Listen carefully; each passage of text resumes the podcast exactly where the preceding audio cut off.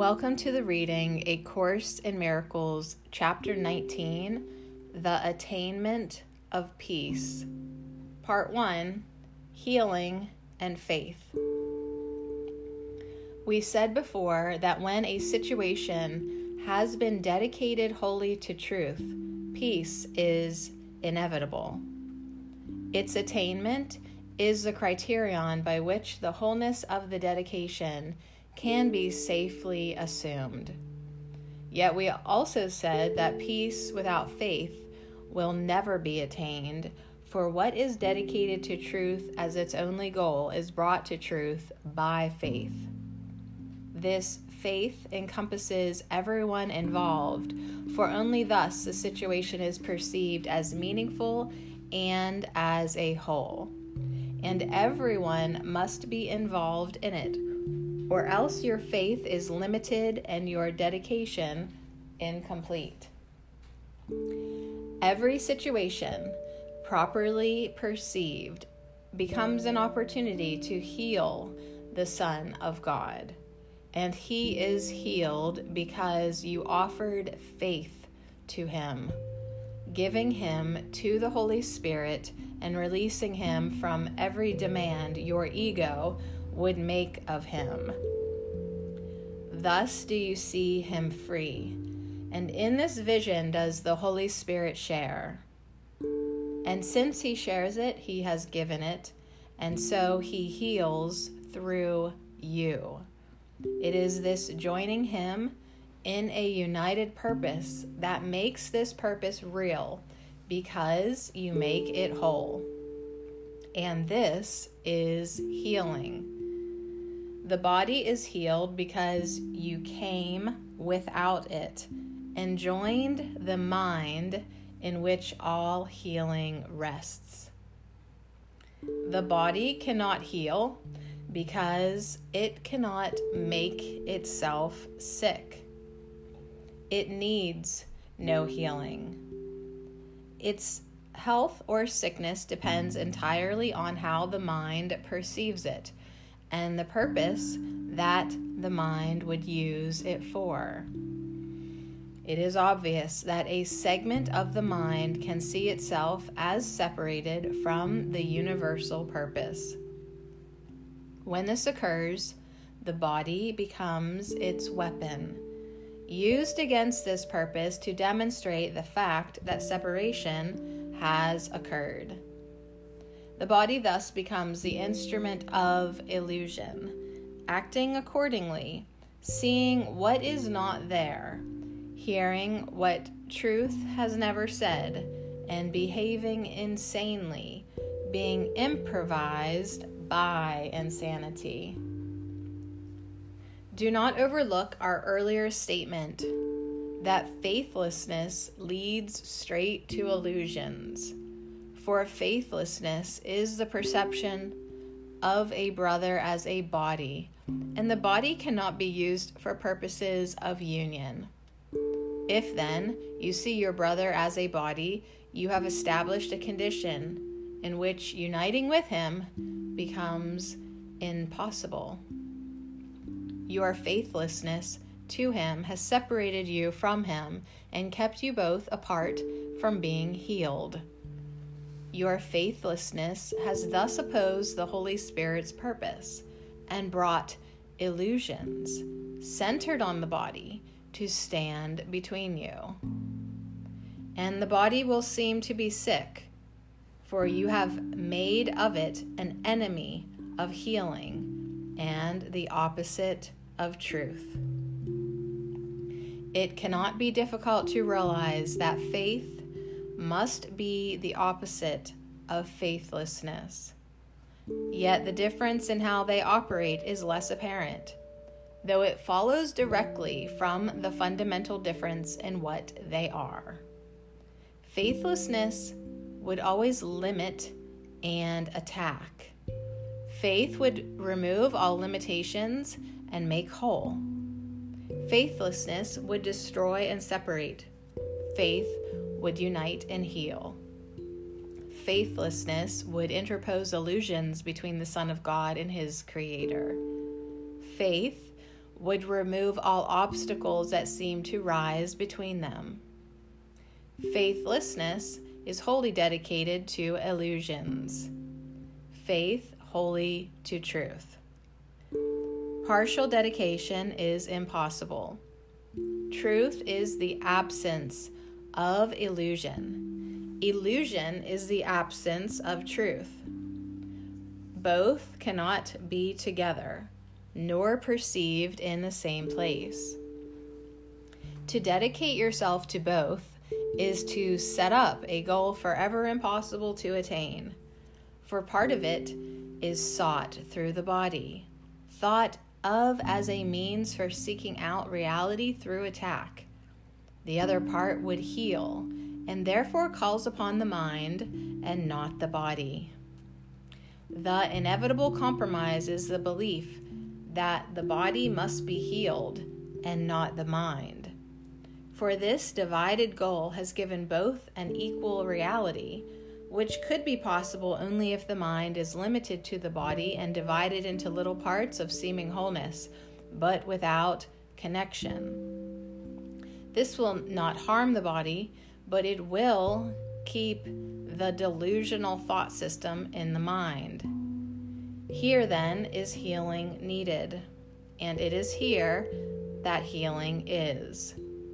For God gave healing not apart from sickness, nor established remedy where sickness cannot be. They are together, and when they are seen together, all attempts to keep both truth and illusion in the mind, where both must be, are recognized as dedication to illusion and given up when brought to truth and seen as totally unreconcilable with truth in any respect or in any way. Truth and illusion have no connection. This will remain forever true, however much you seek to connect them. But illusions are always connected, as is truth. Each is united a complete thought system, but totally disconnected to each other. And to perceive this is to recognize where separation is and where it must be healed. The result of an idea is never separate from its source. The idea of separation produced the body and remains connected to it, making it sick because of the mind's identification with it. You think you are protecting the body by hiding this connection, for this concealment seems to keep your identification safe from the attack of truth. If you but understood how much this strange concealment has hurt your mind and how confused your own identification has become because of it. You do not see how great the devastation wrought by your faithlessness. For faithlessness is an attack that seems to be justified by its results. For by withholding faith, you see what is unworthy of it and cannot look beyond the barrier to what is joined with you. To have faith is to heal. It is the sign that you have accepted the atonement for yourself and would therefore share it. By faith, you offer the gift of freedom from the past which you received. You do not use anything your brother has done before to condemn him now. You freely choose to overlook his errors, looking past all barriers between yourself and him, and seeing them as one. And in that one, you see your faith is fully justified. There is no justification for faithlessness, but faith is always justified.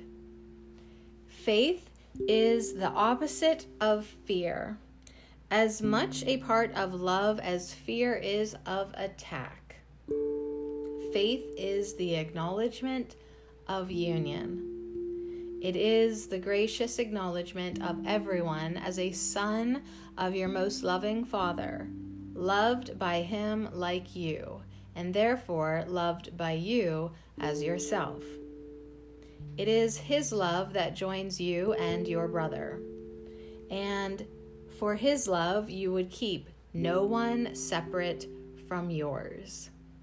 Each one appears just as he is perceived in the holy instant, united in your purpose to be released from guilt. You see the Christ in him and he is healed because you look on what makes faith forever justified in everyone.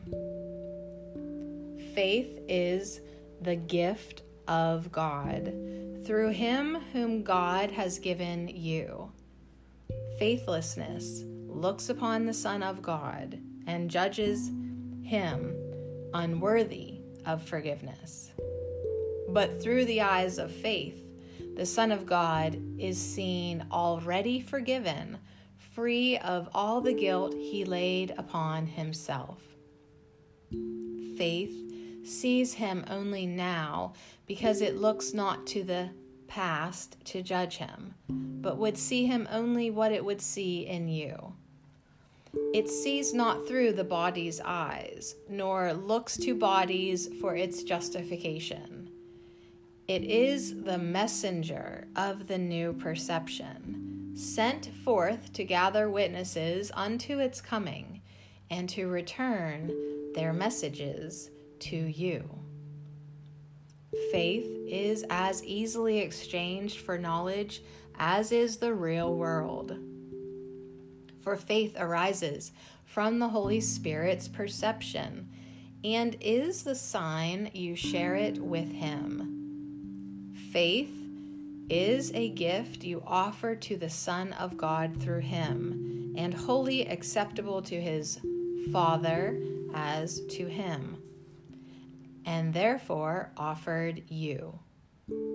Your holy relationship with its new purpose offers you faith to give unto your brother.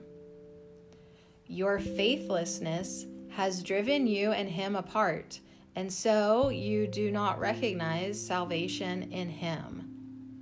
Yet faith unites you in the holiness you see, not through the body's eyes, but in the sight of Him who joined you, and in whom you are united.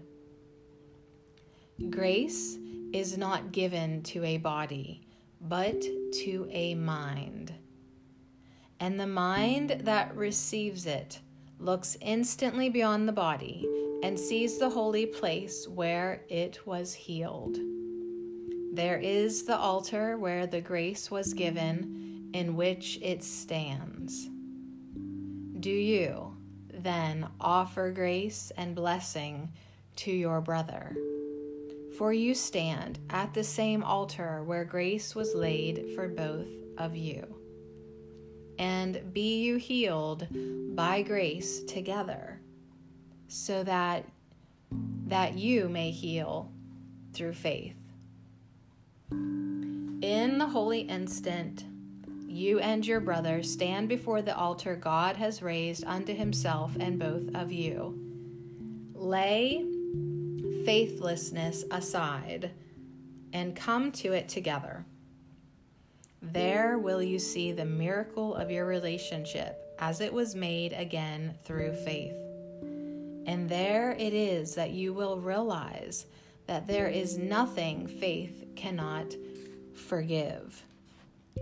No error interferes with its calm sight, which brings the miracle of healing with equal ease to all of them.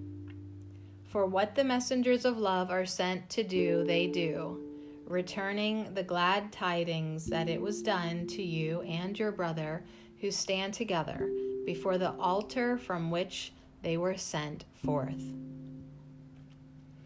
As faithlessness will keep your little kingdoms barren and separate, so will faith help the Holy Spirit prepare the ground for the most holy garden that He would make of it. For faith brings peace, and so it calls on truth to enter and make lovely what has already been prepared for loveliness. Truth follows faith and peace, completing the process of making lovely that they begin. For faith is still a learning goal, no longer needed when the lesson has been learned. Yet truth will stay forever. Let then your dedication be to the eternal, and learn how not to interfere with it and make it slave to time. For what you think you do to the eternal, you do to you whom God created as his Son, is slave to nothing, being Lord of all, along with his Creator. You can enslave a body, but an idea is free, incapable of being kept in prison or limited in any way except by the mind that thought it. For it remains joined to its source, which is its jailer or its liberator, according to which it chooses as its purpose for itself.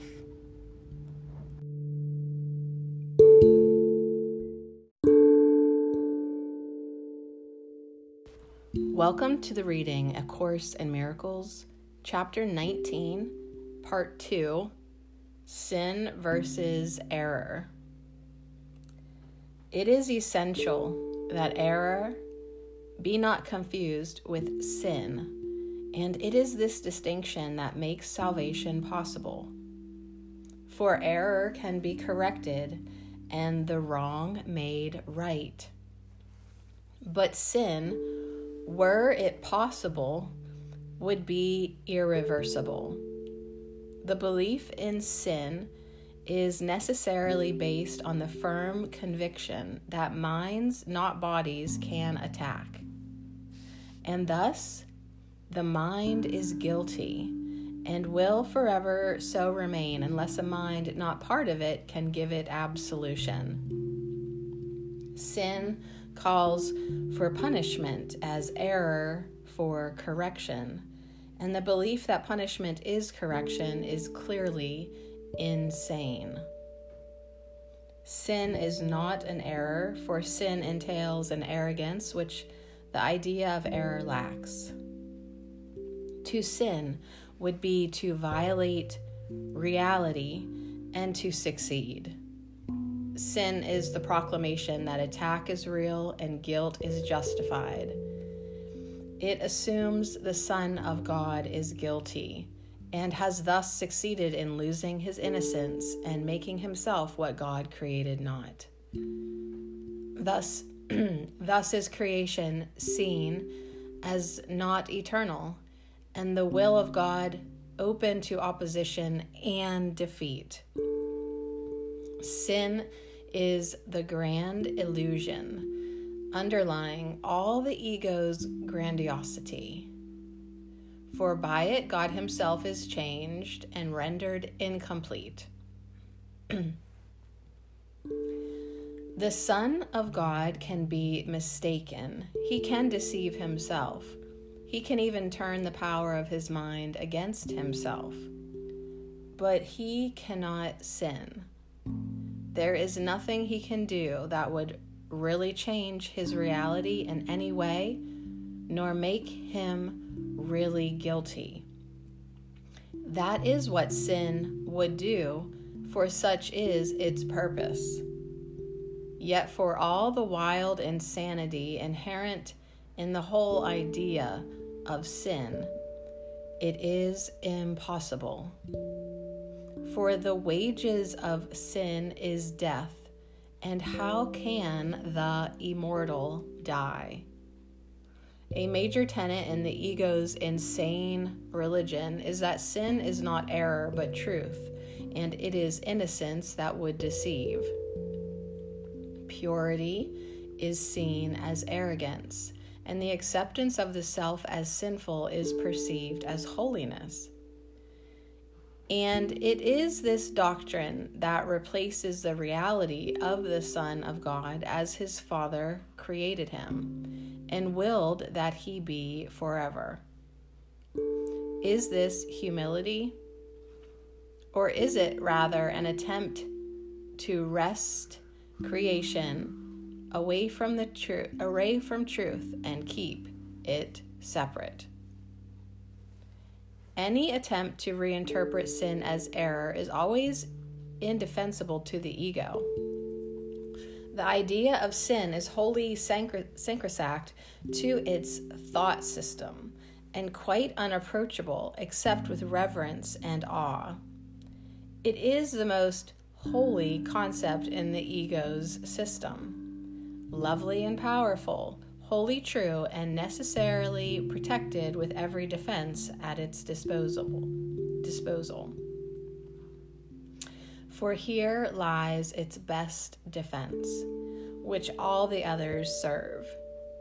Here is its armor, its protection, and the fundamental purpose of the special relationship in its interpretation. It can indeed be said the ego made its world on sin. Only in such a world could everything be upside down. This is a strange illusion that makes the clouds of guilt seem heavy and impenetrable. The solidness that this world's foundation seems to have is found in this for sin has changed creation from an idea of God to an ideal the ego wants, a world it rules, made up of bodies, mindless and capable of complete corruption and decay.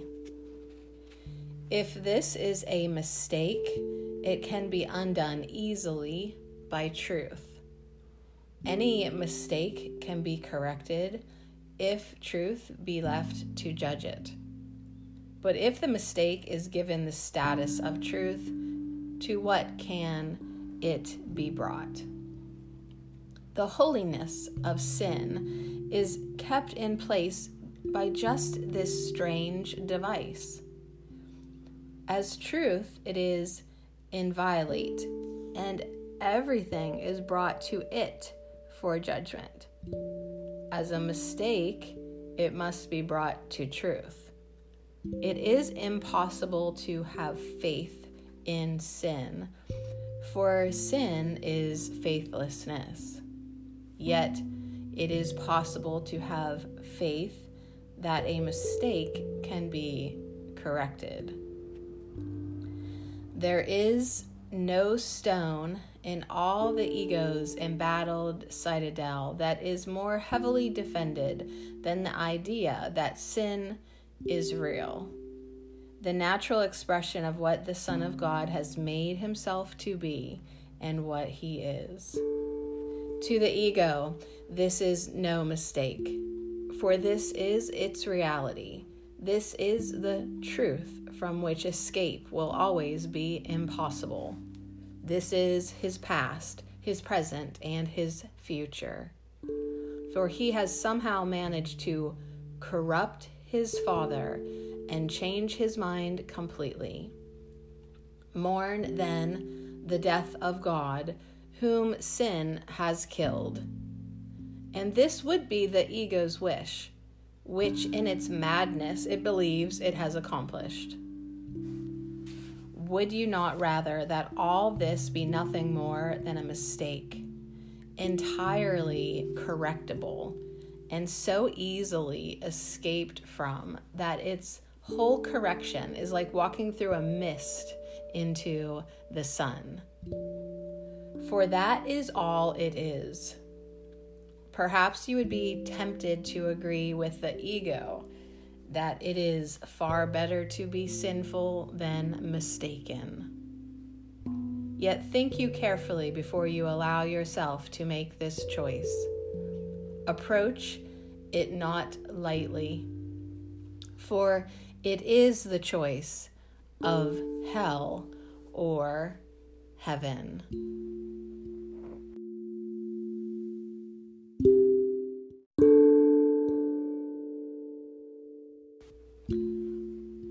Welcome to the reading A Course in Miracles, Chapter 19, Part 3 The Unreality of Sin.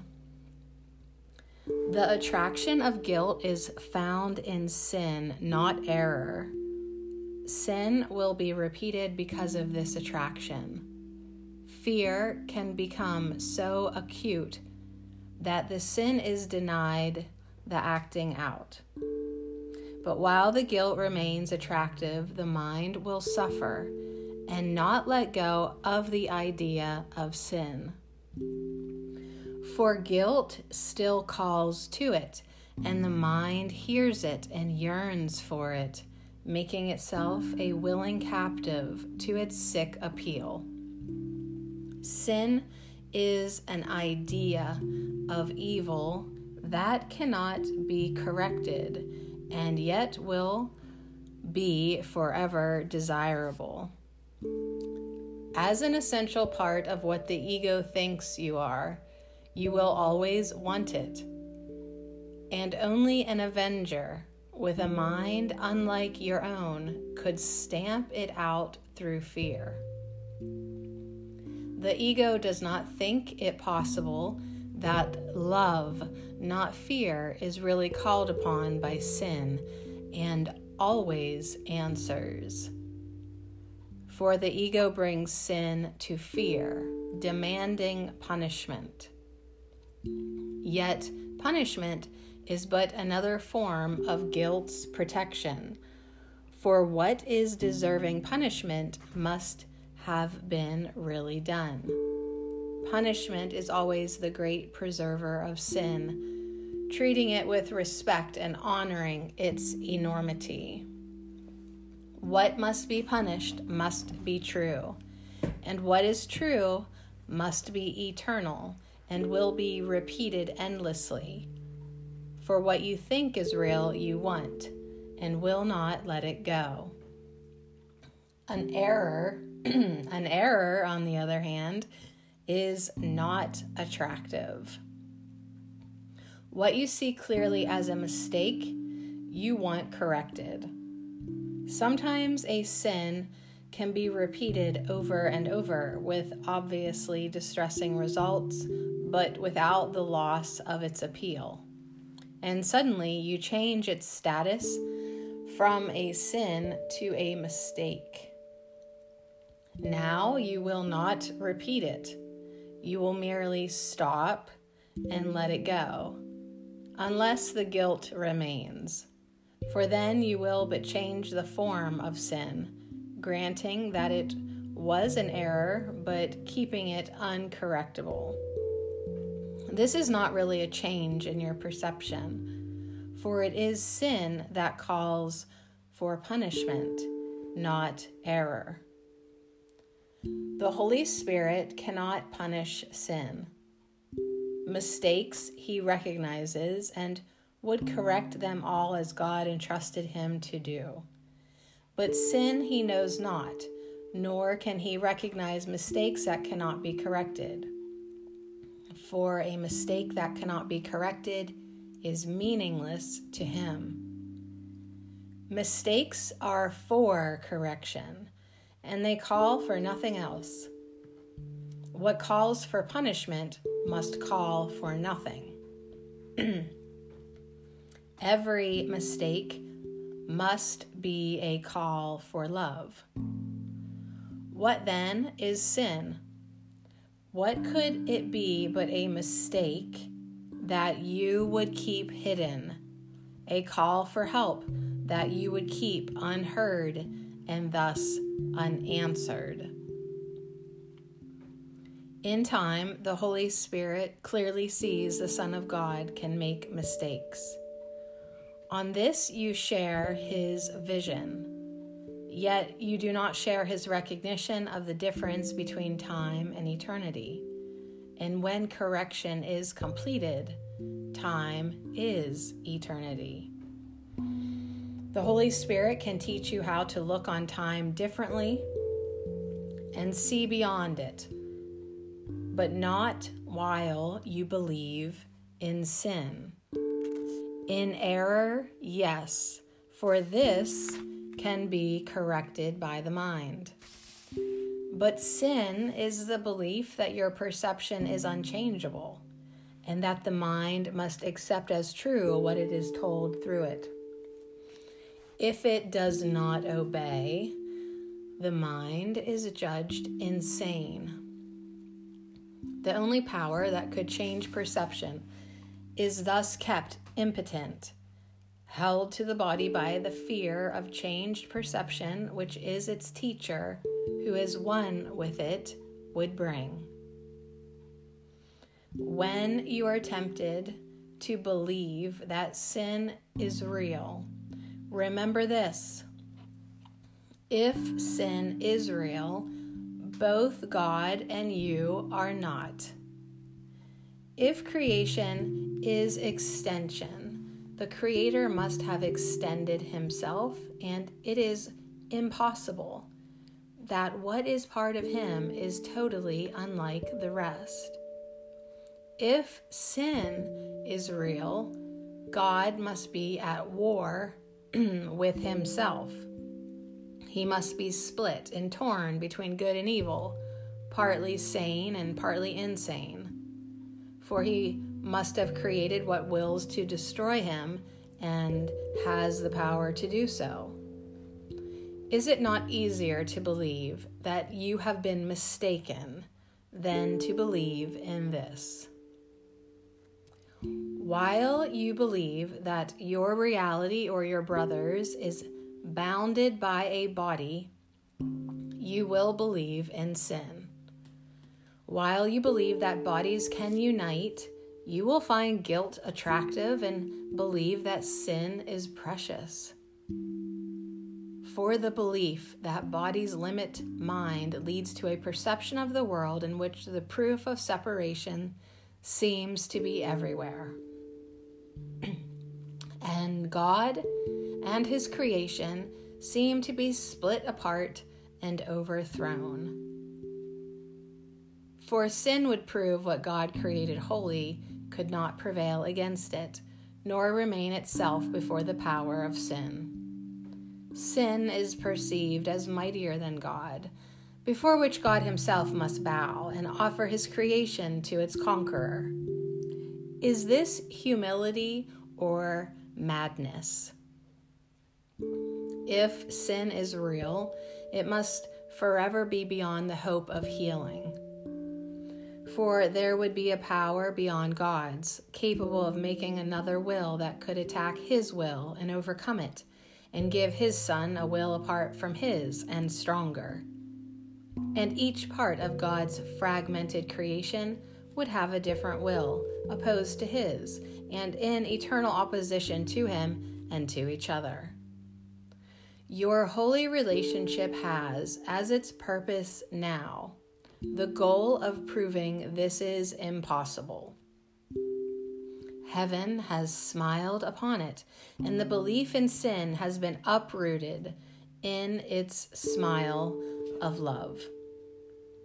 You see it still because you do not realize that its foundation has gone. Its source has been removed, and so it can be cherished but a little while before it vanishes only the habit of looking for it still remains. And yet you look with heaven's smile upon your lips, and heaven's blessing on your sight. You will not see sin long. For in the new perception, the mind corrects it when it seems to be seen, and it becomes invisible. Errors are quickly recognized and quickly given to correction, to be healed, not hidden you will be healed of sin and all its ravages the instant you give it no power over your brother. And you will help him overcome mistakes by joyously releasing him from the belief in sin. In the holy instant, you will see the smile of heaven shining on both you and your brother, and you will shine upon him in glad acknowledgement of the grace that has been given you. For sin will not prevail against a union heaven has smiled upon. Your perception was healed in the holy instant heaven gave you Forget what you have seen and raise your eyes in faith to what you now can see.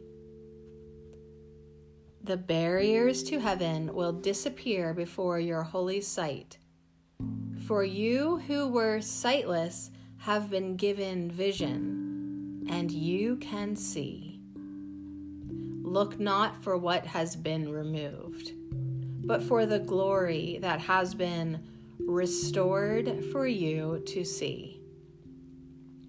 Look upon your Redeemer and behold what he would show you in your brother.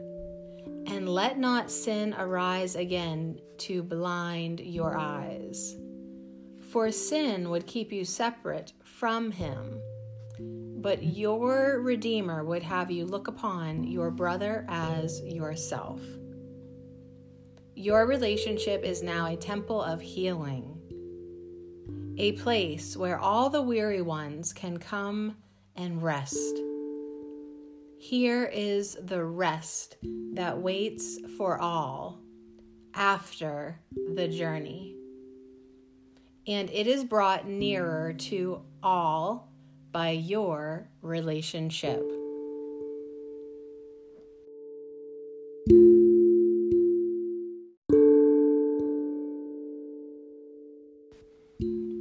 Welcome to the reading A Course in Miracles, Chapter 19, Part 4 The Obstacles to Peace. As peace extends from deep inside yourself, to embrace all the sonship and give it rest. It will encounter many obstacles. Some of them you will try to impose.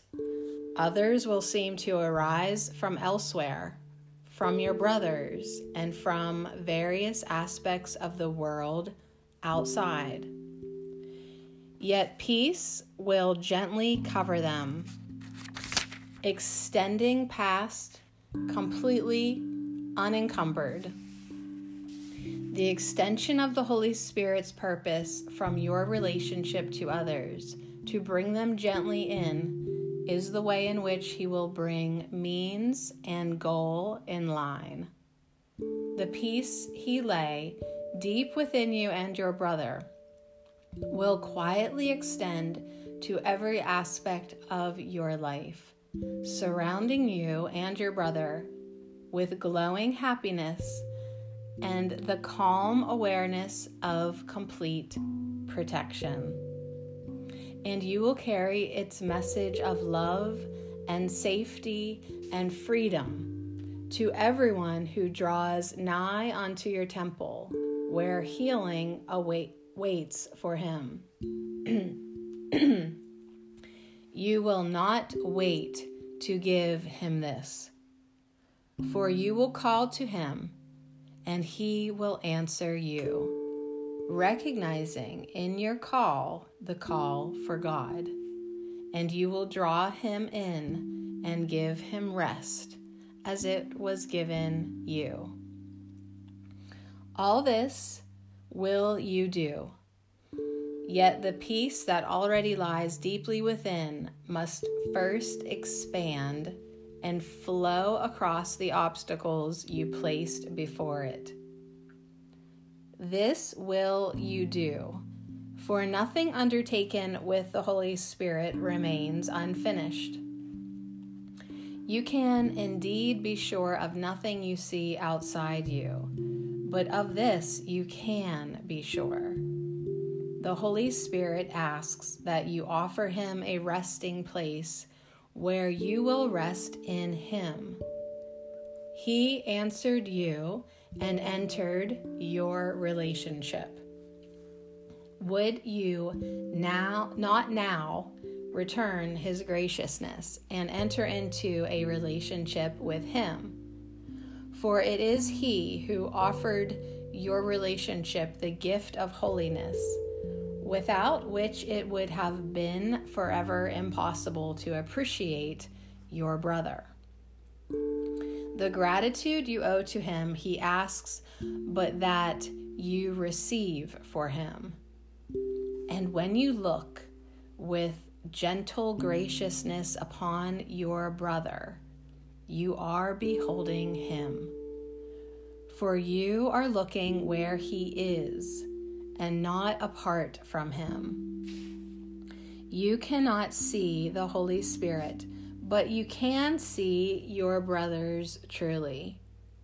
And the light in them will show you all that you need to see.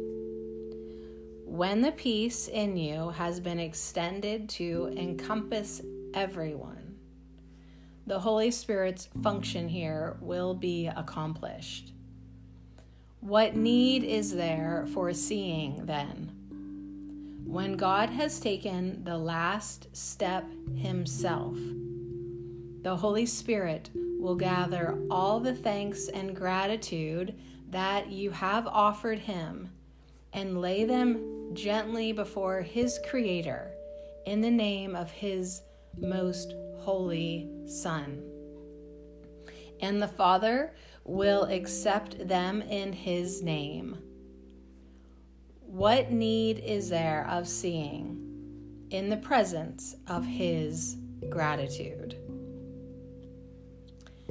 Part A The first obstacle the desire to get rid of it. The first obstacle that peace must flow across is your desire to get rid of it. For it cannot extend unless you keep it. You are the center from which it radiates outward to call the others in. You are its home, its tranquil dwelling place from which it gently reaches out, but never leaving you. If you would make it homeless, how can it abide within the Son of God?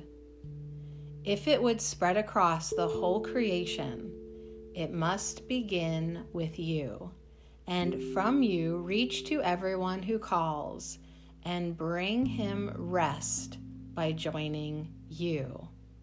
Why would you want peace homeless? What do you think that it must dispossess to dwell with it with you? What seems to be the cost you are so unwilling to pay? The little barrier of sand still stands between you and your brother. Would you reinforce it now? You are not asked to let it go for yourself alone. Christ asks it of you for himself. He would bring peace to everyone, and how can he do this except through you? Would you let a little bank of sand, a wall of dust, a tiny seeming barrier stand between your brothers and salvation? And yet, this little remnant of attack you cherish still against your brother is the first obstacle the peace in you encounters in its going forth. This little wall of hatred would still oppose the will of God and keep it limited. The Holy Spirit's purpose rests in peace within you, yet you are still unwilling to let it join you wholly. You still oppose the will of God just by a little. And that little is a limit you would place upon the whole. God's will is one, not many. It has no opposition, for there is none beside it. What you would still contain behind your little barrier and keep separate from your brother what you would still contain behind your little barrier and keep separate from your brother seems mightier than the universe, for it would hold back the universe and its creator. This little wall would hide the purpose of heaven and keep it from heaven. Would you thrust salvation away from the giver of salvation? For such have you become. Peace could no more depart from you than from God. Fear not this little obstacle. It cannot contain the will of God. Peace will flow across it and join you without hindrance. Salvation cannot be withheld from you. It is your purpose. You cannot choose apart from this. You have no purpose apart from your brother, nor apart from the one you ask the Holy Spirit to share with you. The little wall will fall away so quietly beneath the wings of peace. For peace will send its messengers from you to all the world, and barriers will fall away before their coming as easily as those that you interpose will be surmounted. To overcome the world is no more difficult than to surmount your little wall. For in the miracle of your holy relationship, Without this barrier is every miracle contained. There is no order of difficulty in miracles, for they are all the same. Each is a gentle winning over from the appeal of guilt to the appeal of love. How can this fail to be accomplished wherever it is undertaken? Guilt can raise no real barriers against it. And all that seems to stand between you and your brother must fall away because of the appeal you answered. From you who answered, he who answered you would call. His home is in your holy relationship. Do not attempt to stand between him and his holy purpose, for it is yours. But let him quietly extend the miracle of your relationship to everyone contained in it as it was given. There is a hush in heaven, a happy expectancy a little pause of gladness in acknowledgement of the journey's end. For heaven knows you well, as you know heaven. No illusions stand between you and your brother now. Look not upon the little wall of shadows. The sun has risen over it. How can a shadow keep you from the sun? No more can you be kept by shadows from the light in which illusions end. Every miracle is but the end of an illusion. Such was the journey, such its ending. And in the goal of truth, which you accepted, must all illusions end. The little insane wish to get rid of him who you invited in and push him out must produce conflict. As you look upon the world, this little wish, uprooted and floating aimlessly, can land and settle briefly upon anything, for it has no purpose now. Before the Holy Spirit entered to abide with you, it seemed to have a mighty purpose the fixed and unchangeable dedication to sin and its results.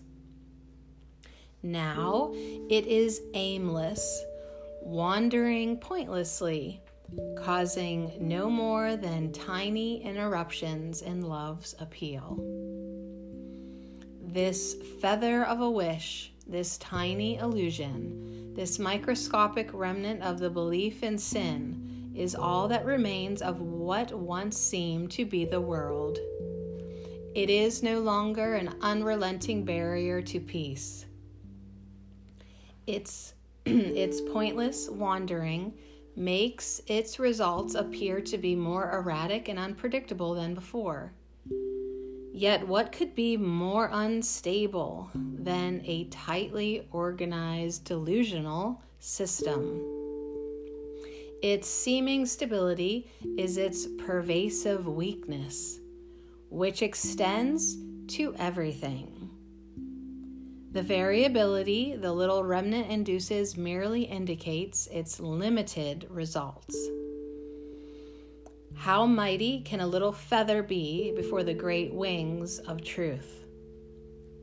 Can it oppose an eagle's flight or hinder the advance of summer?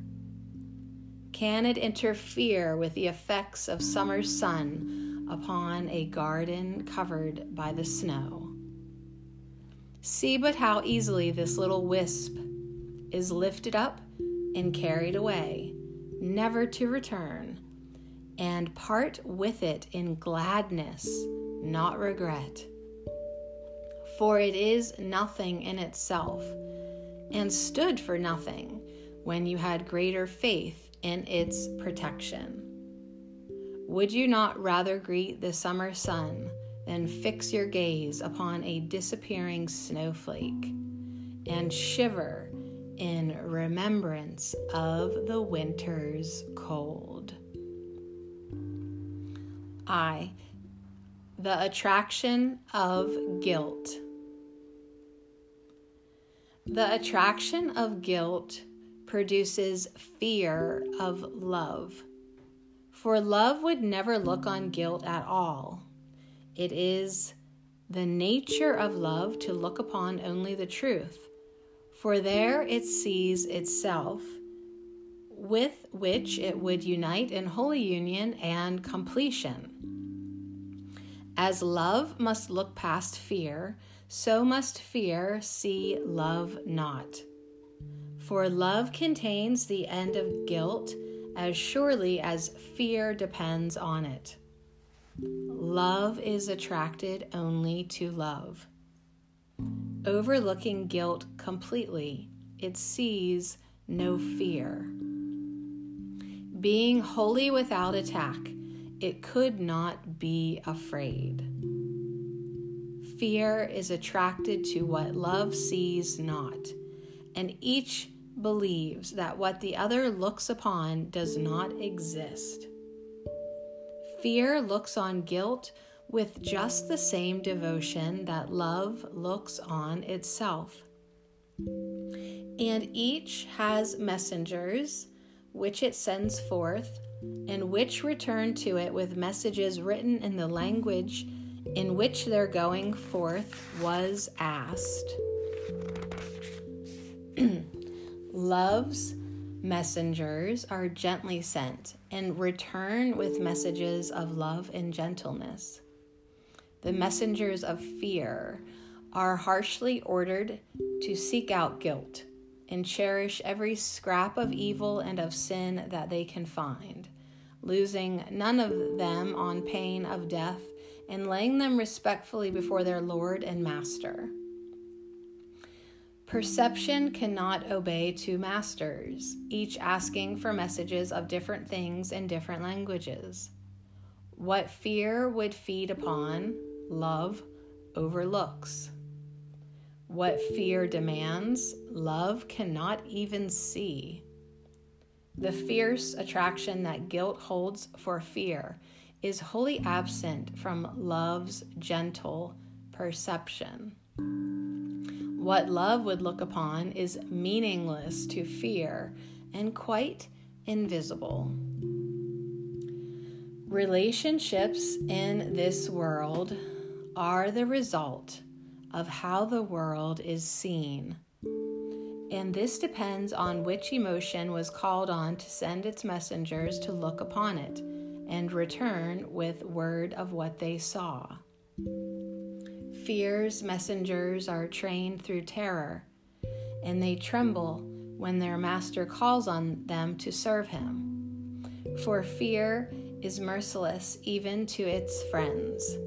Its messengers steal, steal guiltily away and hunger search of guilt, for they are kept cold and starving and made very vicious by their master who allows them to feast only upon what they return to him. No little shred of guilt escapes their hungry eyes, and in their savage search for sin, they pounce on any living thing they see and carry it screaming to their master to be devoured. Send not these savage messengers into the world to feast upon it and to prey upon reality. For they will bring you word of bones and skin and flesh. They have been taught to seek for the corruptible and to return with gorges filled with things decayed and rotted. To them, such things are beautiful because they seem to allay their savage pangs of hunger, for they are frantic with the pain of fear, and would avert the punishment of him who sends them forth by offering him what they hold dear. the Holy Spirit has given you love's messengers to send instead of those you trained through fear they are as eager to return to you what they hold dear as are the others. If you send them forth, they will see only the blameless and the beautiful, the gentle and the kind. They will be as careful to let no little act of charity, no tiny expression of forgiveness, no little breath of love escape their notice, and they will return with all the happy things they found to share them lovingly with you. Be not afraid of them, they offer you salvation. Theirs are the messages of safety, for they see the world as kind. If you send forth only the messengers the Holy Spirit gives you, wanting no messages but theirs, you will see fear no more. The world will be transformed before your sight, cleansed of all guilt and softly brushed with beauty. The world contains no fear that you laid not upon it and none you cannot ask love's messengers to remove from it and see it still. The Holy Spirit has given you his messengers to send to your brother and return to you with what love sees. They have been given to replace the hungry dogs of fear you sent instead. And they go forth to signify the end of fear. Love, too, would set a feast before you on a table covered with a spotless cloth, set in a quiet garden where no sound but singing and a softly joyous whispering is ever heard. This is a feast that honors your holy relationship and at which everyone is welcomed as an honored guest. And in a holy instant, grace is said by everyone together as they join in gentleness before the table of communion. And I will join you there as long ago I promised and promise still. For in your new relationship am I made welcome. And where I am made welcome, there I am. I am made welcome in the state of grace, which means you have at last forgiven me. For I became the symbol of your sin. And so I had to die instead of you. To the ego, sin means death. And so atonement is achieved through murder.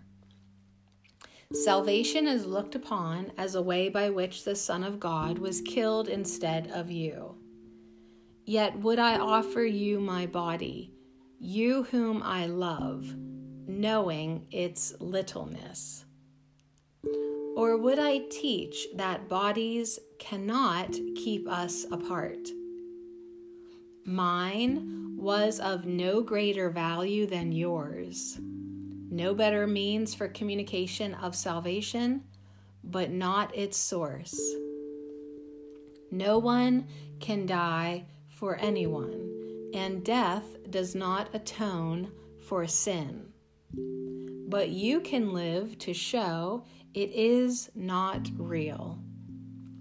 The body does appear to be the symbol of sin while you believe that it can get you what you want. While you believe that it can give you pleasure, you will also believe that it can bring you pain. To think you could be satisfied and happy with so little is to hurt yourself and to limit the happiness that you would have calls upon pain to fill your meager store and make your life complete. This is completion as the ego sees it. For guilt creeps in where happiness has been removed and substitutes for it. Communion is another kind of completion, which goes beyond guilt because it goes beyond the body.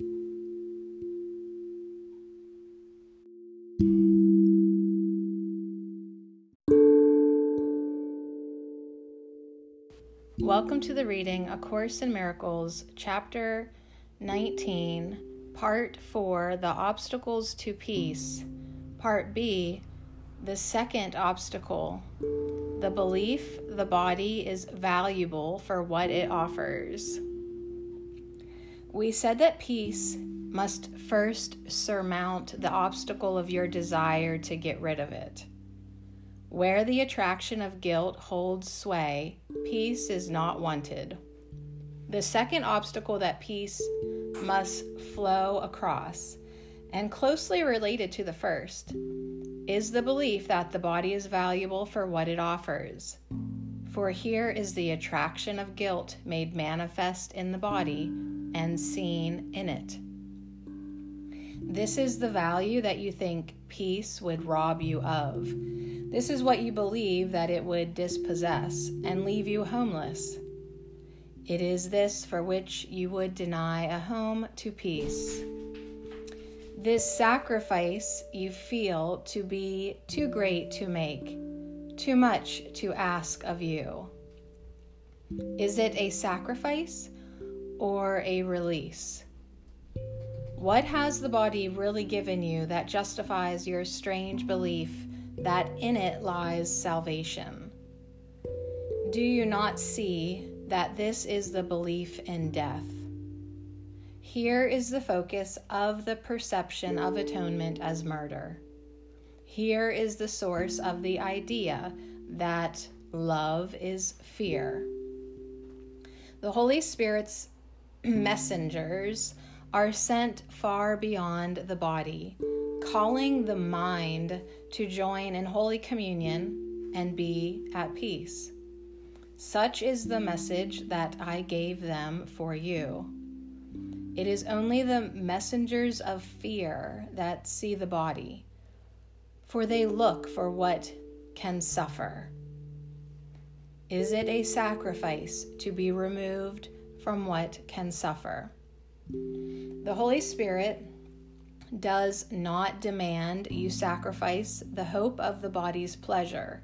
It has no hope of pleasure but neither can it bring you fear of pain. Pain is the only sacrifice the Holy Spirit asks, and this He would remove. Peace is extended from you only to the eternal, and it reaches out from the eternal in you. It flows across all else. The second obstacle is no more solid than the first, for you want neither to get rid of peace nor limit it. What are these obstacles that you would interpose between peace and its going forth, but barriers you place between your will and its accomplishment? You want communion, not the feast of fear. You want salvation not the pain of guilt. And you want your father, not a little mound of clay, to be your home. In your holy relationship is your father's son. He has not lost communion with him, nor with himself. When you agreed to join your brother, you acknowledged this is so. This has no cost, but it has release from cost. You have paid very dearly for your illusions, and nothing you have paid for brought you peace. Are you not glad that heaven cannot be sacrificed, and sacrifice cannot be asked of you? There is no obstacle that you can place before our union, for in your holy relationship, I am there already. We will surmount all obstacles together, for we stand within the gates and not outside. How easily the gates are opened from within to let peace through to bless the tired world. Can it be difficult for us to walk past barriers together when you have joined the limitless? The end of guilt is in your hands to give. Would you stop now to look for guilt in your brother? Let me be to you the symbol of the end of guilt, and look upon your brother as you would look upon me. Forgive me all the sins you think the Son of God committed. And in the light of your forgiveness, he will remember who he is and forget what never was. I ask for your forgiveness, for if you are guilty, so must I be. But if I surmounted guilt and overcame the world, you were with me. Would you see in me the symbol of guilt or the end of guilt? remembering that what I signify to you, you see within yourself. From your holy relationship, truth proclaims the truth, and love looks on itself. Salvation flows from deep within the home you offer to my Father and to me. And we are there together in the quiet communion in which the Father, and the Son are joined. O come, ye faithful, to the holy union of the Father and the Son in you. And keep you not apart from what is offered you, in gratitude for giving peace its home in heaven. Send forth to all the world the joyous message of the end of guilt, and all the world will answer. Think of your happiness as everyone offers you witness of the end of sin and shows you that its power is gone forever. Where can guilt be when the belief in sin is gone? And where is death when its great advocate is heard no more? Forgive me your illusions and release me from punishment for what I have not done. So will you learn the freedom that I taught by teaching freedom to your brother, and so releasing me. I am within your holy relationship, yet you would imprison me behind the obstacles you raise to freedom and bar my way to you. Yet it is not possible to keep away one who is there already. And in him, it is possible that our communion where we are joined already, will be the focus of the new perception that will bring light to all the world contained in you. I, the attraction of pain. Your little part is but to give the Holy Spirit the whole idea of sacrifice and to accept the peace he gives instead, without the limits that would hold its extension back, and so would limit your awareness of it. For what he gives must be extended if you would have its limitless power, and use it for the Son of God's release. It is not this you would be rid of, and having it, you cannot limit it. If peace is homeless, so are you, and so am I. And he who is our home is homeless with us. Is this your wish? Would you forever be a wanderer in search of peace?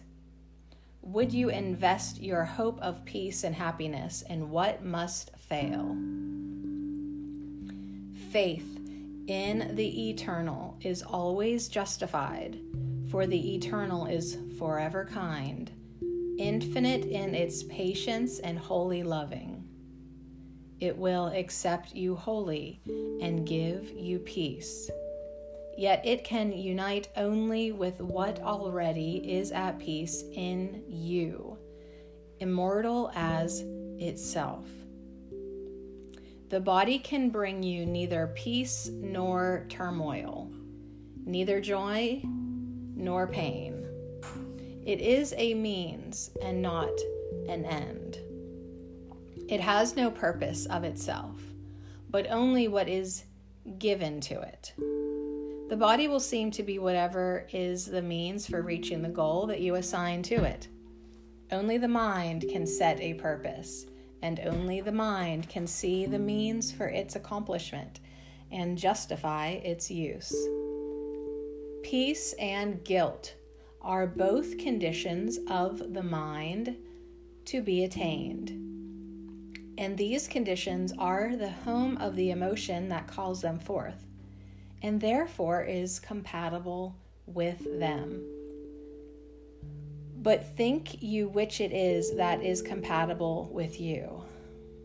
Here is your choice, and it is free but all that lies in it will come with mm. it, and what you think you are can never be apart from it. The body is the great seeming betrayer of faith.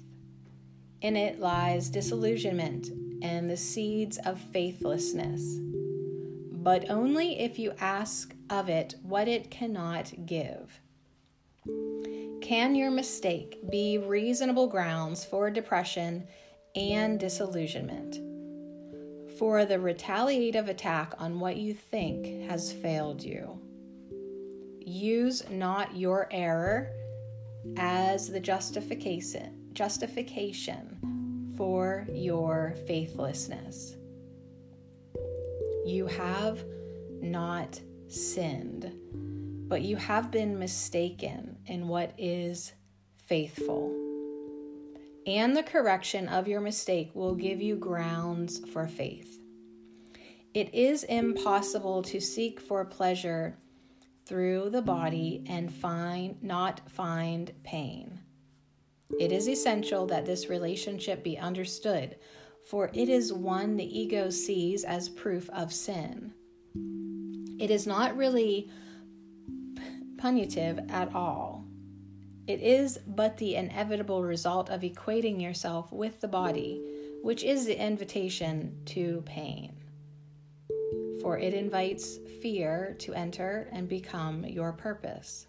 The attraction of guilt must enter with it, and whatever fear directs the body to do is therefore painful. It will share the pain of illusions, and the illusion of pleasure will be the same as pain. Is not this inevitable? Under fear's orders, the body will pursue guilt, serving its master, whose attraction to guilt maintains the whole illusion of its existence. This then is the attraction of pain. Ruled by this perception, the body becomes a servant of pain seeking it dutifully, and obeying the idea that pain is pleasure. It is this idea that underlies all of the ego's heavy investment in the body. And it is this insane relationship that it keeps hidden and yet feeds upon. To you, it teaches that the body's pleasure is happiness, yet to itself, it whispers, it is death. Why should the body be anything to you? Certainly, what it is made of is not precious. And just as certainly, it has no feeling. It transmits to you the feelings that you want. Like any communication medium, the body receives and sends the messages that it is given. It has no feeling for them. All of the feeling with which they are invested is given by the sender and the receiver. The ego and the Holy Spirit both recognize this, and both also recognize that here the sender and the receiver are the same. The Holy Spirit tells you this with joy. The ego hides it, for it would keep you unaware of it. Who would send messages of hatred and attack if he but understood he sends them to himself? Who would accuse, make guilty, and condemn himself? The ego's messages are always sent away from you in the belief that for your message of attack and guilt will someone other than yourself suffer. And even if you suffer, yet someone else will suffer more. The great deceiver recognizes that this is not so, but as the enemy of peace, it urges you to send out all your messages of hate and free yourself. And to convince you this is possible, it bids the bodies the body's search for pain and attack upon another, calling it pleasure and offering it to you as freedom from attack.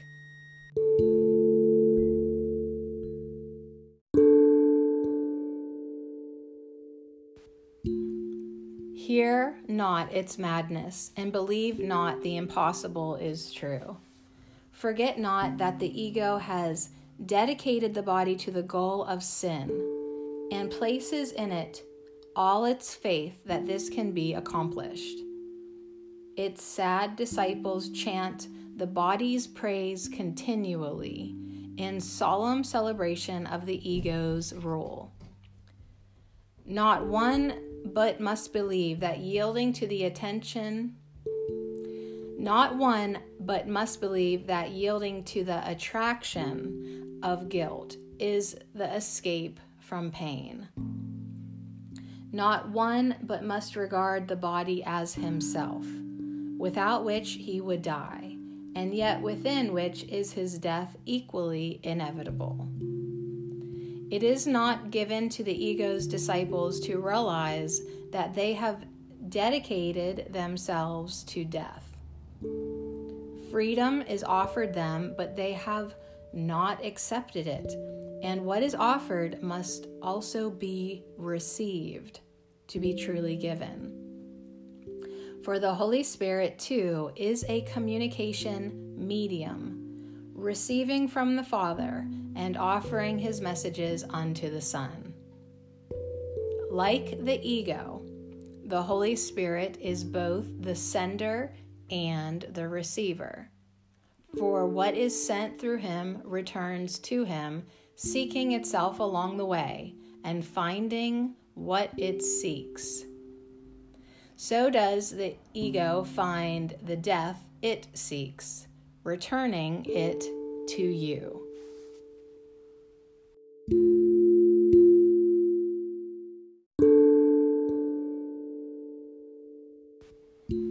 Welcome to the reading, A Course in Miracles, Chapter 19, Part 4C The Third Obstacle, the Attraction of Death.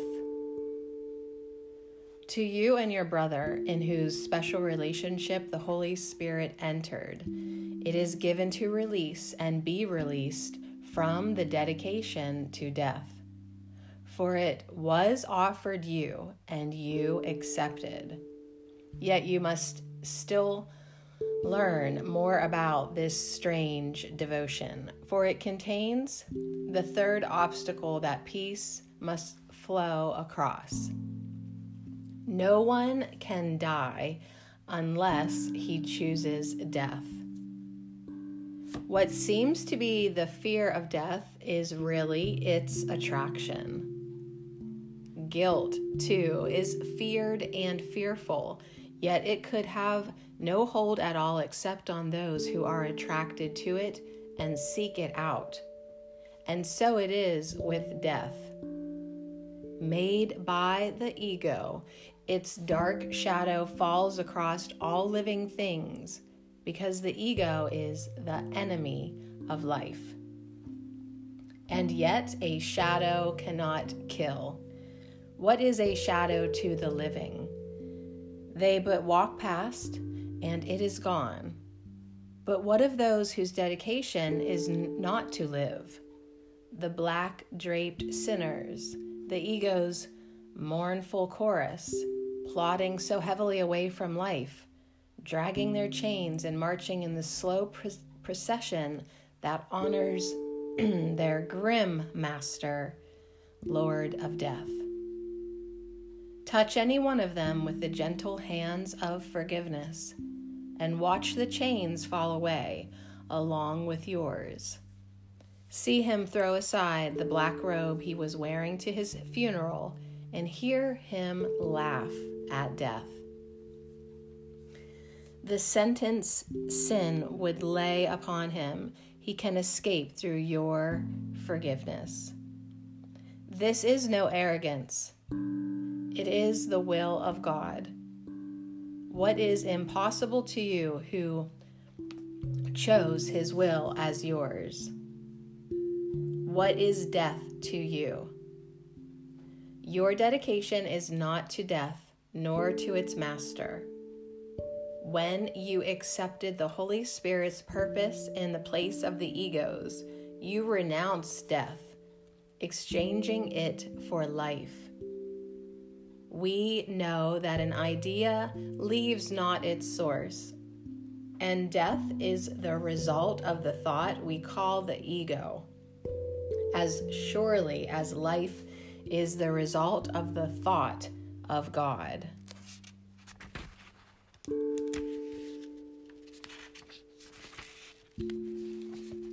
I, the incorruptible body, From the ego came sin and guilt and death in opposition to life and innocence and to the will of God Himself. Where can such opposition lie but in the sick minds of the insane, dedicated to madness and set against the peace of heaven? One thing is sure God, who created neither sin nor death, wills not that you be bound by them. He knows of neither sin nor its results. The shrouded figures in the funeral procession march not in honor of their Creator, whose will it is they live. They are not following His will, they are opposing it.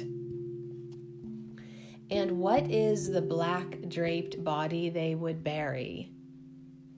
A body which they dedicated to death, a symbol of corruption, a sacrifice to sin offered to sin to feed upon and keep itself alive, a thing condemned, damned by its maker, and lamented by every mourner who looks upon it as himself. You who believe you have condemned the Son of God to this are arrogant, but you would but you who would release him are but honoring the will of his creator the arrogance of sin, the pride of guilt, the sculpture of separation are all of your unrecognized dedication to death. The glitter of guilt you laid upon the body would kill it. For what the ego loves, it kills for its obedience but what obeys it not, it cannot kill. You have another dedication that would keep the body incorruptible and perfect as long as it is useful for your holy purpose. The body no more dies than it can feel. It does nothing. Of itself, it is neither corruptible nor incorruptible. It is nothing. It is the result of a tiny, mad idea of corruption that can be corrected. For God has answered this insane idea with his own, an answer which left him not, and therefore brings the Creator to the awareness of every mind which heard his answer and accepted it. You who are dedicated to the incorruptible have been given through your acceptance the power to release from corruption. What better way to teach the first and fundamental principle in a course on miracles than by showing you the one that seems to be the hardest can be accomplished first? The body can but serve your purpose. As you look on it, so will it seem to be. Death, were it true, would be the final and complete disruption of communication, which is the ego's goal. Those who fear death see not how often and how loudly they call to it and bid it come to save them from communication.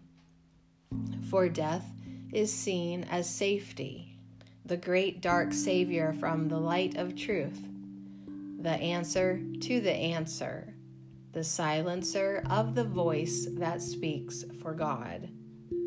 Yet the retreat to death is not the end of conflict. Only God's answer is its end. The obstacle of your seeming love for death that peace must flow across seems to be very great for in it lie hidden all the ego's secrets, all its strange devices for deception, all its sick ideas and weird imaginings. Here is the final end of union, the triumph of the ego's making over creation, the victory of lifelessness on life itself.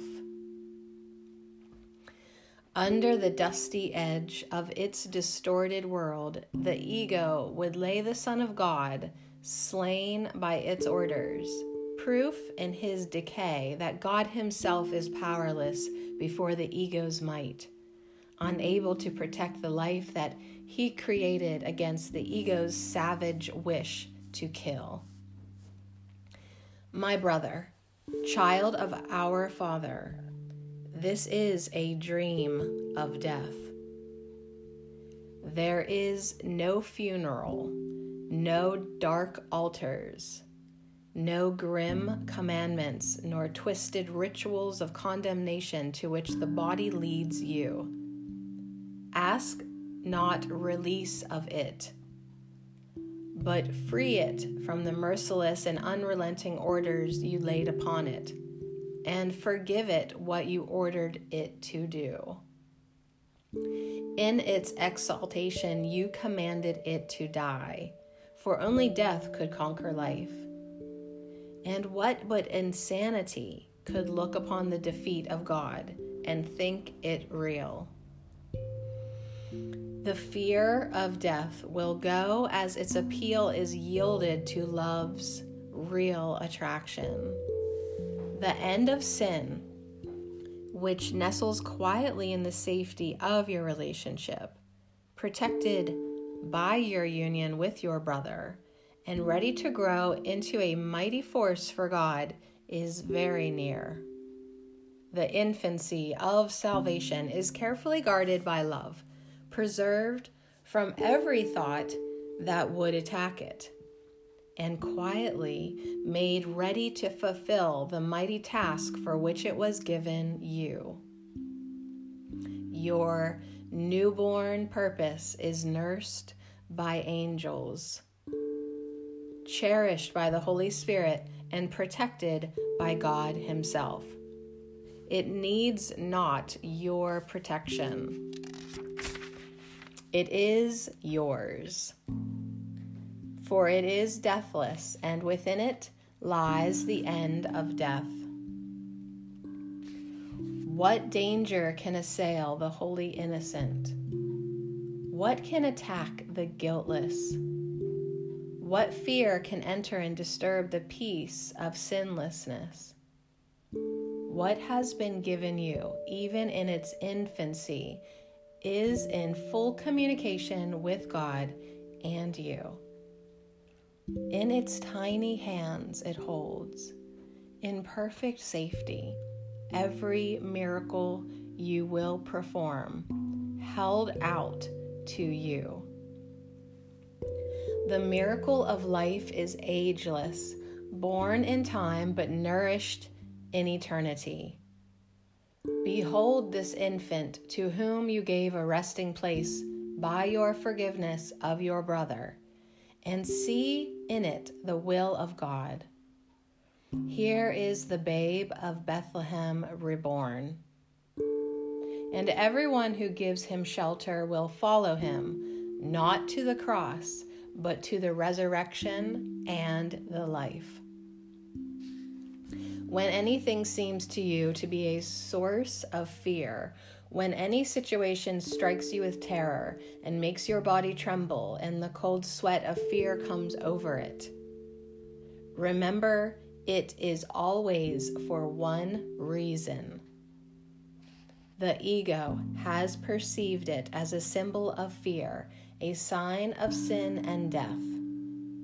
Remember then that neither sign nor symbol should be confused with source for they must stand for something other than themselves. Their meaning cannot lie in them, but must be sought in what they represent. And they may thus mean everything or nothing, according to the truth or false, falsity of the idea which they reflect. Confronted with such seeming uncertainty of meaning, judge it not Remember the holy presence of the One given to you to be the source of judgment. Give it to Him to judge for you and say, Take this from me and look upon it, judging it for me. Let me not see it as a sign of sin and death, nor use it for destruction. Teach me how not to make of it an obstacle to peace, but let you use it for me to facilitate its coming.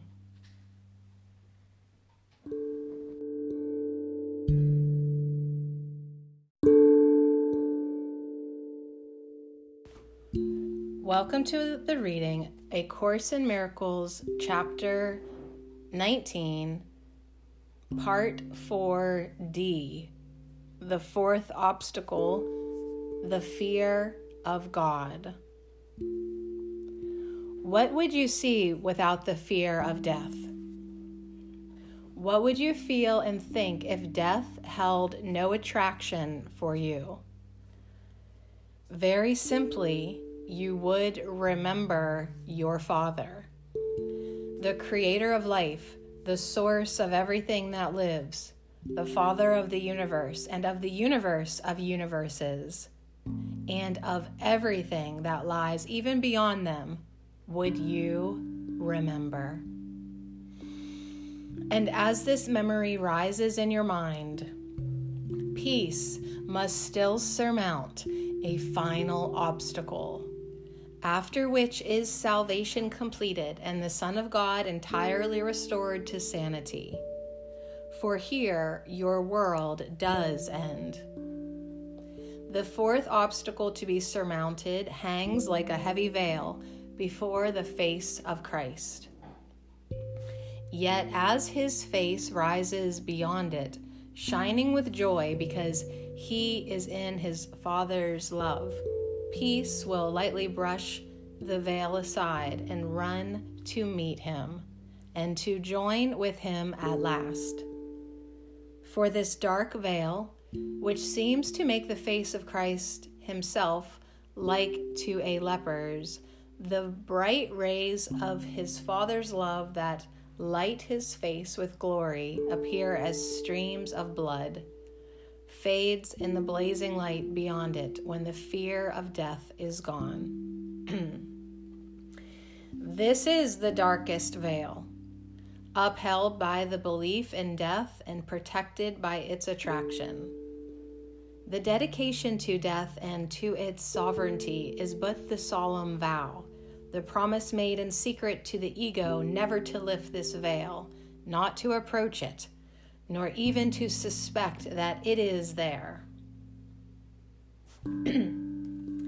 this is the secret bargain made with the ego to keep what lies beyond the veil forever blotted out and unremembered. Here is your promise never to allow union to call you out of separation, the great amnesia in which the memory of God seems quite forgotten the cleavage of yourself from you, the fear of God, the final step in your dissociation. See how the belief in death would seem to save you? For if this were gone, what could you fear but life? It is the attraction of death that makes life seem to be ugly cruel, and tyrannical. You are no more afraid of death than of the ego. These are your chosen friends. For in your secret alliance with them, you have agreed never to let the fear of God be lifted. So you could look upon the face of Christ and join him in his Father. Every obstacle that peace must flow across is surmounted in just the same way. The fear that raised it yields to the love beyond, and so the fear is gone. And so it is with this. The desire to get rid of peace and drive the Holy Spirit from you fades in the presence of the quiet recognition that you love Him.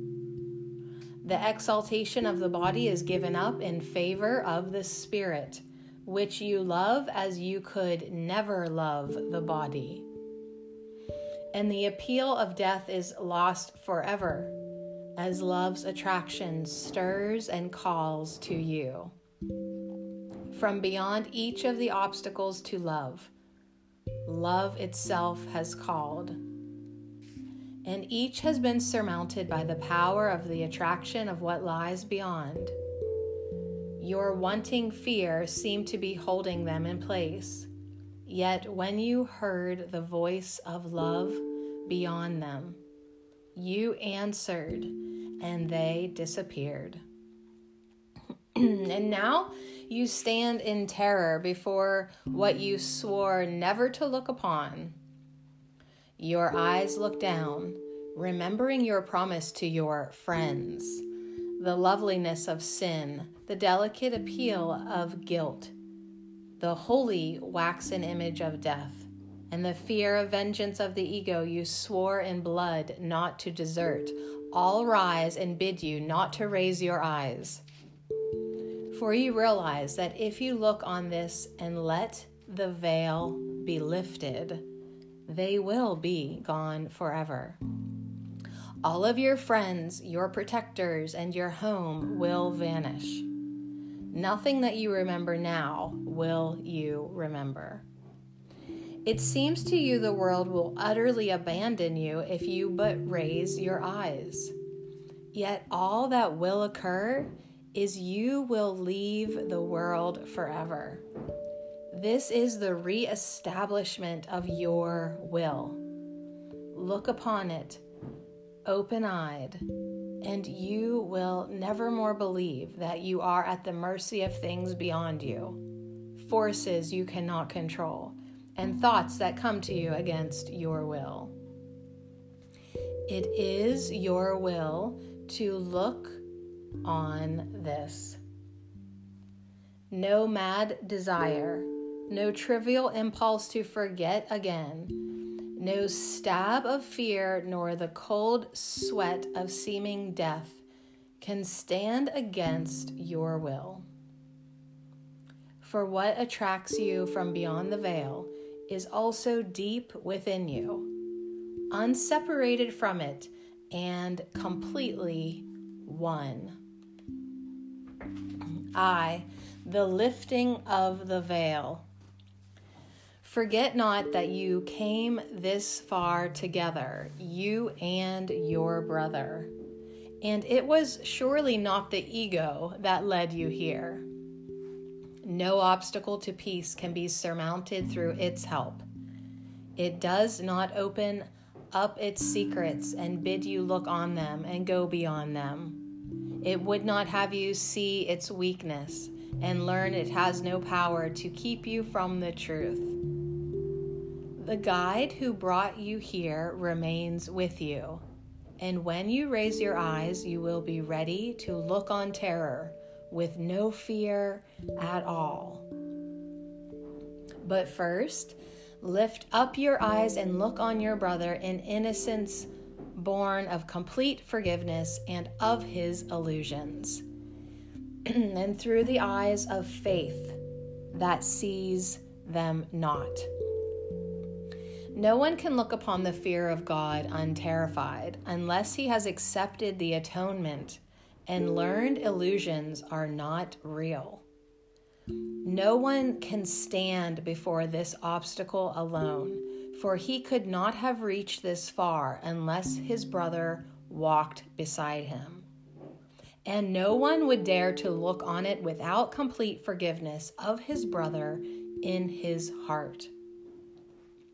Stand you here a while and tremble not. You will be ready.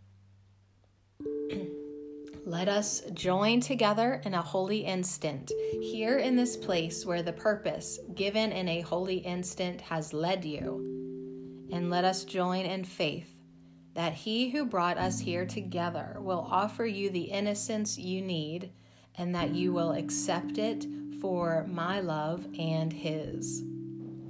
Nor is it possible to look on this too soon. This is the place to which everyone must come when he is ready. Once he has found his brother, he is ready. Yet merely to reach the place is not enough. A journey without a purpose is still meaningless, and even when it is over, it seems to make no sense. How can you know that it is over unless you realize its purpose is accomplished? Here, with the journey's end before you, you see its purpose. And it is here you choose whether to look upon it or wander on, only to return and make the choice again. To look upon the fear of God does need some preparation.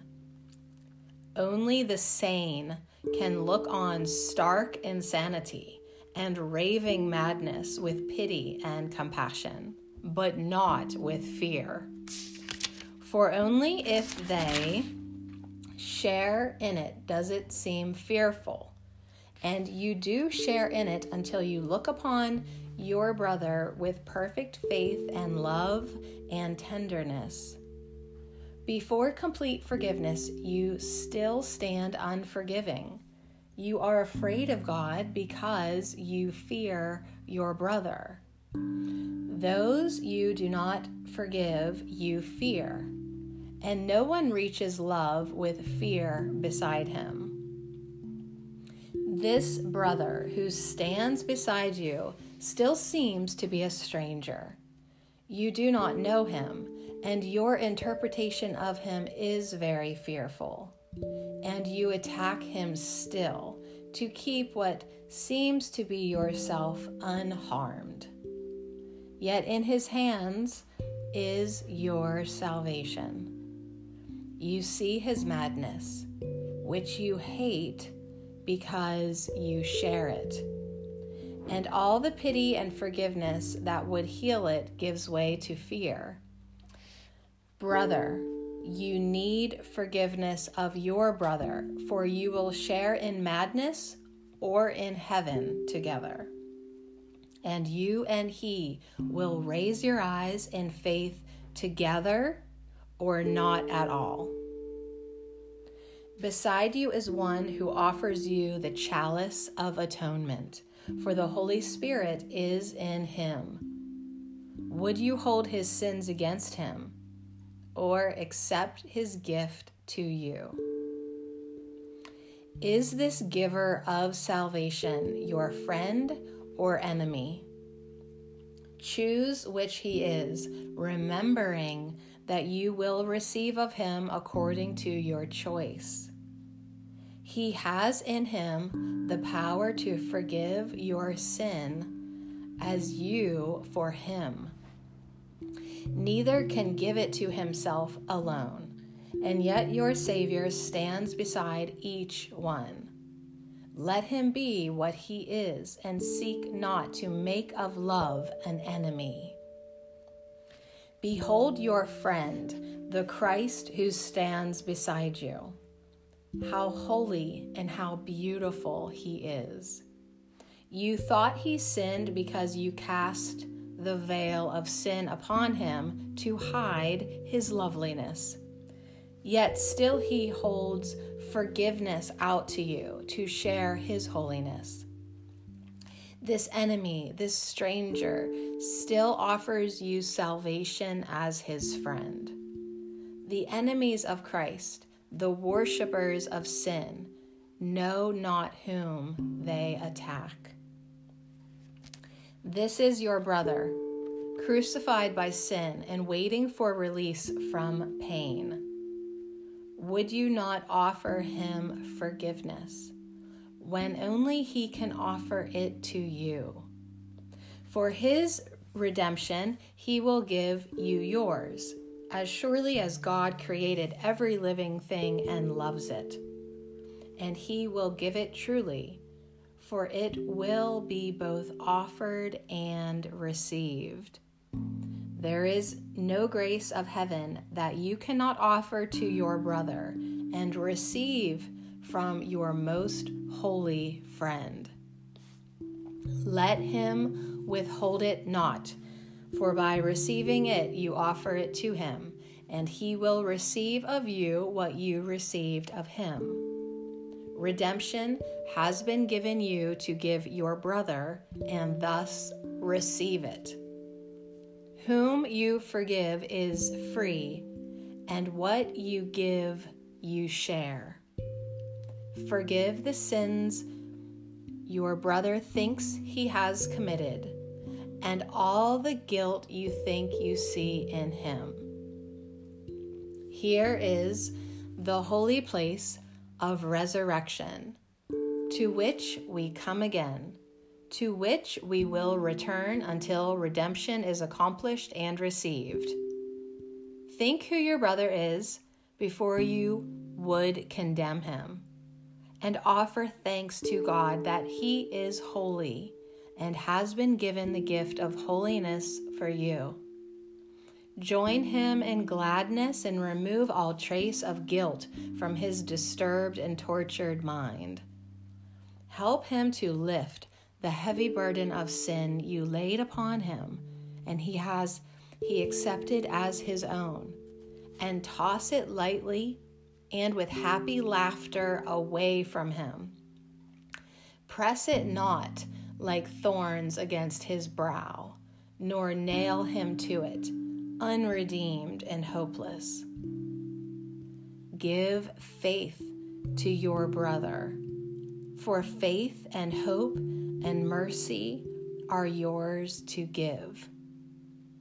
Into the hands that give, the gift is given. Look on your brother and see in him the gift of God you would receive. It is almost Easter, the time of resurrection. Let us give redemption to each other and share in it, that we may rise as one in resurrection, not separate in death. Behold the gift of freedom that I gave the Holy Spirit for you and be you and your brother free together as you offer to the Holy Spirit this same gift. And giving it, receive it of him in return for what you gave. He leadeth you and me together, that we might meet here in this holy place and make the same decision. Free your brother here, as I freed you give him the self same gift, nor look upon him with condemnation of any kind. See him as guiltless, as I look on you, and overlook the sins he thinks he sees within himself.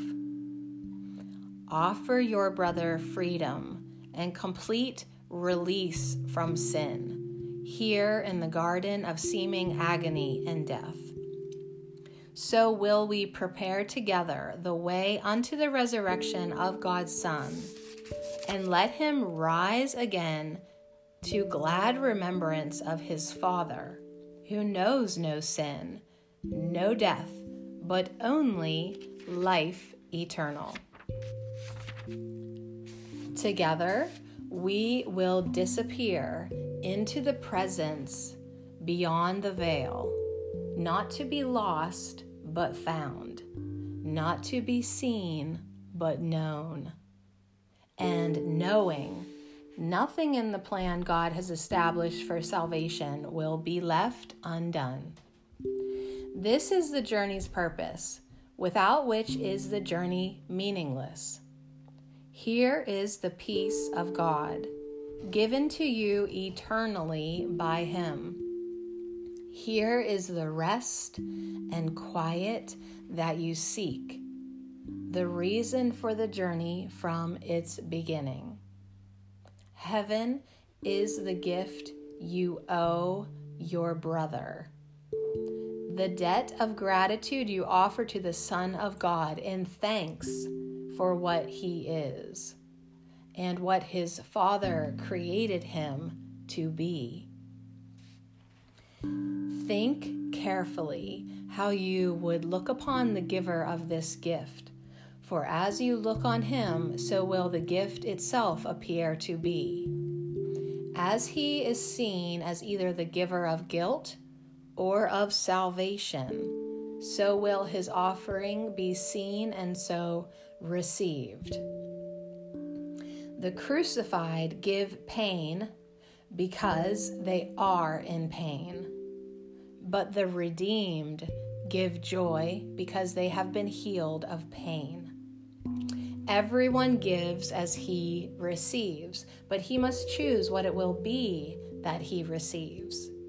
and he will recognize his choice by what he gives and what is given him.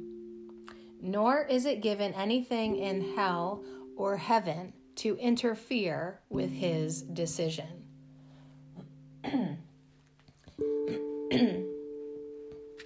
You came this far because the journey was your choice.